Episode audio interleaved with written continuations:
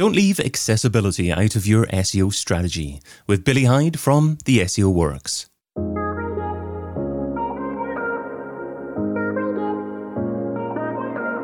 Brought to you by Majestic, I'm David Bain, and this is SEO in 2022. Billie, what's your number one SEO tip for 2022? So, my biggest tip for 2022 is to focus much more on accessibility. We've seen a lot recently of Google pushing page experience with Core Web Vitals and site speed, and it's all heading down a route of making the user experience better. Um, and that that includes accessibility. Google says in its mission statement it wants the internet to be accessible by everyone for everyone. Um, so that means as well as making sure we're having a having fast sites and it's available on people that uh, for people that have like really weak 3G connections and things like that. We're also think need to start thinking more about a wider range of users. So we want to think about users with that are neurodiverse or um, are visually impaired, have limited mobility, um, have have tremors and tics, like the the people that will struggle with using our devices, um, and that, that this is going to be a massive thing over the coming years. I think, like Google recently um, shared um, documents on having more inclusive language in the content that we share and how it likes that. Like, I think we're gone are the days where we just think about SEO as in creating content and making pages rank for for neurotypical people. We want the internet to now be for everyone. Um, and I think it's just going to keep going more that way. So, does making your website more inclusive actually give you a measurable positive impact in your SEO? That is a really good question. It's a difficult one to answer. It's it's um, so there's around 20% of all the people on the planet have some sort of disability. So that's 20% of the world's population we could potentially be excluding from our sites. In 2020, there was an average of, um, I think it was around 60 billion sales made online, and 3% of all those sales were just made from people using screen readers. I think it's really, really hard to put a measurable way of, of tracking that uh, because Google doesn't, like Google Analytics doesn't have the facilities available for us to uh, see whether a screen reader has been used on uh, Google Analytics. We don't know that because it, it, it's it's like private for the for for our, uh, for the users, but it's still a lot of people. Three percent of sixty billion. I can't do that kind of maths. I don't know anyone that can quickly do that without a calculator, but that's a lot of people. So whilst I can't put an exact metric or a measurable way of doing that, there's it's it's a massive way of increasing revenue for our clients. It's it's it's also just a common decency, really, making sites accessible. Um, so I, I just think if it's something we targeted, we are much more likely to see an increase in traffic. Um, also, with uh, users with disabilities, uh, some studies have been done, which I can find and give you the resources for where they are much more likely to become a returning user compared to a, a like a neurotypical like a person kind of thing. Um, that they're much more likely to return to a website that caters to their needs. You've said you've said that you can't really put figures on it, but you've certainly put lots of figures on it. And the one that jumped out for me is that you could be possibly excluding twenty percent of your audience by not being um, inclusion orientated to actually uh, ensure that your website is accessible to everyone and simply looking at from a commercial value of um, getting 20% more transactions on your website, then that's got a, a, a massive commercial value. Um, there are many activities that SEOs do that they don't know definitively um, impact um, success, but they've got a hunch that it impacts success. And uh, I think that if you're doing the right thing for the user, then search engines like Google will, if they're not doing so now, will catch up with that and reward you for doing so. Is, is, would you agree with those sentiments? Absolutely. That's something I drone on about far too often. Uh, so every SEO knows that Google is now planning uh, the MUM update and everything's being held really close to the chest. We don't really know much about it. Uh, the, the, thing that really stuck to me when that update was announced was the um, was the video that they did where it was like, um, Google, can I wear these shoes to climb Mount Fuji? Like how how are they doing that? There's got to be something like a metric or well, not a metric, um, like a, a tag or something that they use in there. And I am convinced that's alt text, um, alt text. Sorry. Mm-hmm. Um, so I think that that's always the last thing I every SEO I know does their alt text last on their optimization plans. But if they push that to be done sooner, um, the, the the likelihood is even if they're not actively thinking about accessibility, one, they're becoming more accessible, and two, they're probably going to help themselves in a year, 18 months, whenever Google decides to drop the the MUM bomb on uh, bum sorry, I'm falling over my words, the MUM bomb honours. like it's going to happen at some point. I, I, called it alt tags for years as well. It's very difficult to get out of a habit to, to move it. It's not a tag, it's a text. but um, it's easy to, um, uh, it's, it's difficult to change sometimes, like conversations I've had about um, it's not Google My Business anymore. But that's a slight uh, sidetrack there. Um, how does an SEO get started with this? If they haven't done much work in the past about um, providing better accessibility for their users, um, there, there, hasn't been any obvious work done by website designers in the past. What, what are the initial steps to take? So, like with anything in, SEO, I think a lot of the steps that you need to take are some self learning. Um, so, I'd go the first thing I do, literally anytime I need to learn something new, is jump on learningseo.io from a lady that a lady created um, and see what documentation's on there. Um, and there's some fantastic people to also follow on Twitter. There's um, um, Lucy Pickering. Um, there's a, there's another SEO called Diane. Her surname's just slipped my mind, and they are constantly dropping like knowledge bombs around um, accessibility. But I also think that there's a lot of doing it yourself to kind of learn things as well here, um, like even further. So, um, what really got me into accessibility was the tool Sitebulb.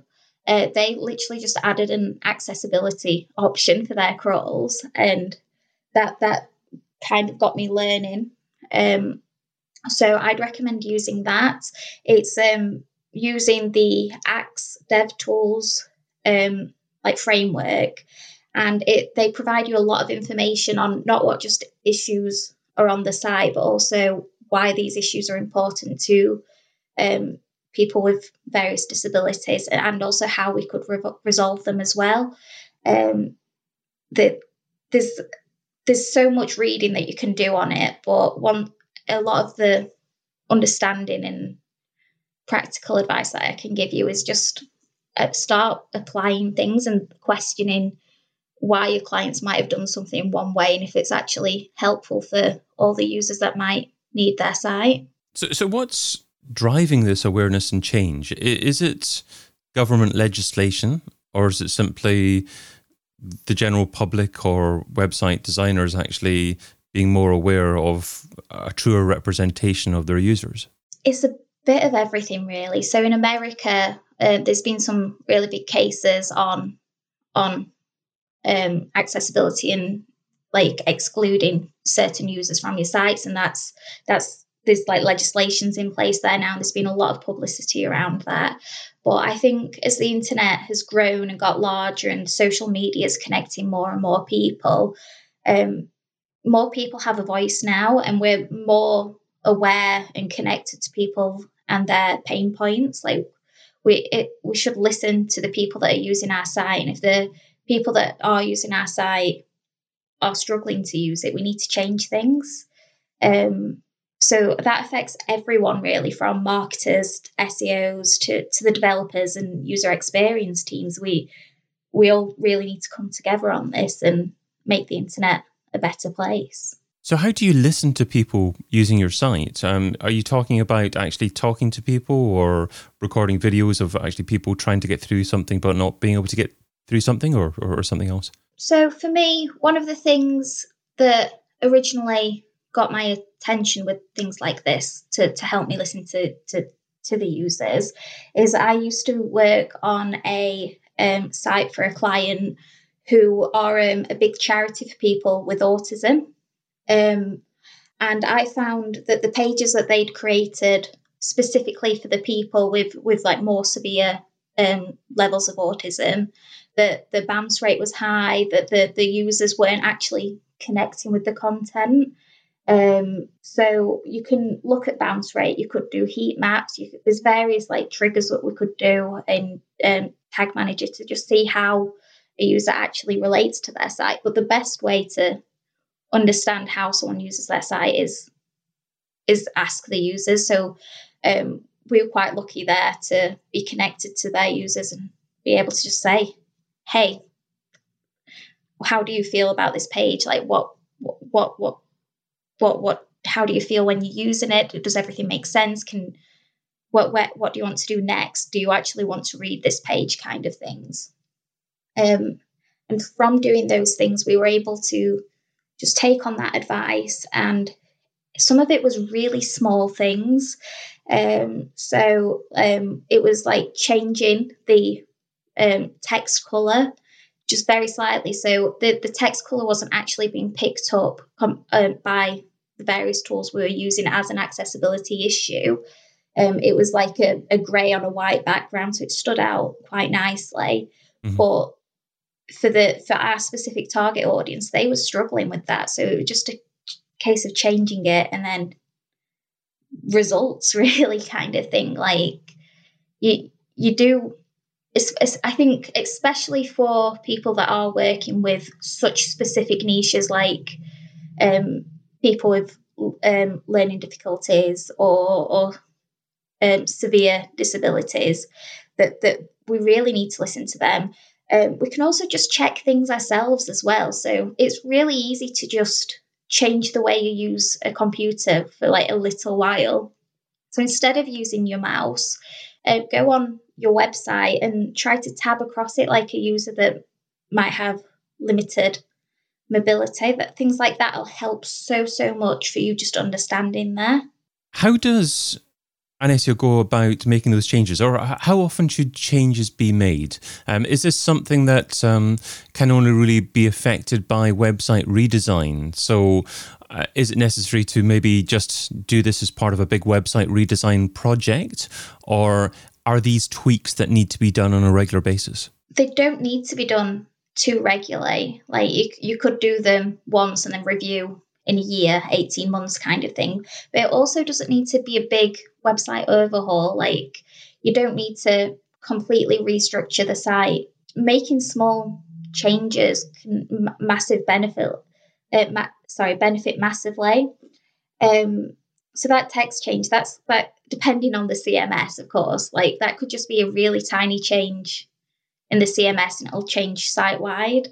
Um, it all depends on how hard you want to go on this. Again, it's one of those where you it's really hard to say what the results of doing this are, but it's also massively beneficial as well. Like again, you could be increasing your audience by 20%, mm. but you can't guarantee that. So it is it's a very hard sell. So, so maybe use Sitebulb, maybe use a crawler, identify the potential biggest issues, and um, if it's not going to take too much work in terms of coding or website redevelopment, tweak them, get them improved, and see what kind of impact that that has on different conversion rates and usability of your website.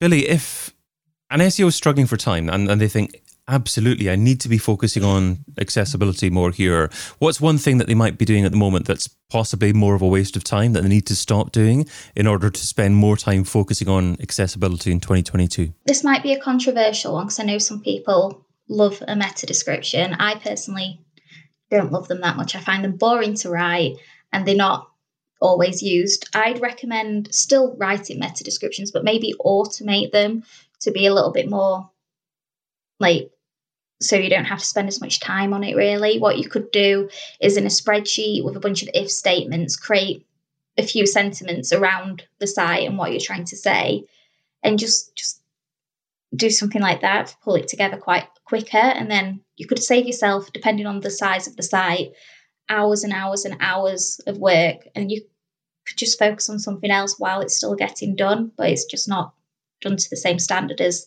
manually yeah, writing them. Great advice because uh, Google are often not taking the meta descriptions that you write anyway. So um, that's possibly a, a, much better use of your time. Um, great advice. You can find Billie over at billygina.co.uk. Billie, thanks so much for being part of SEO in 2022. Thank you so much.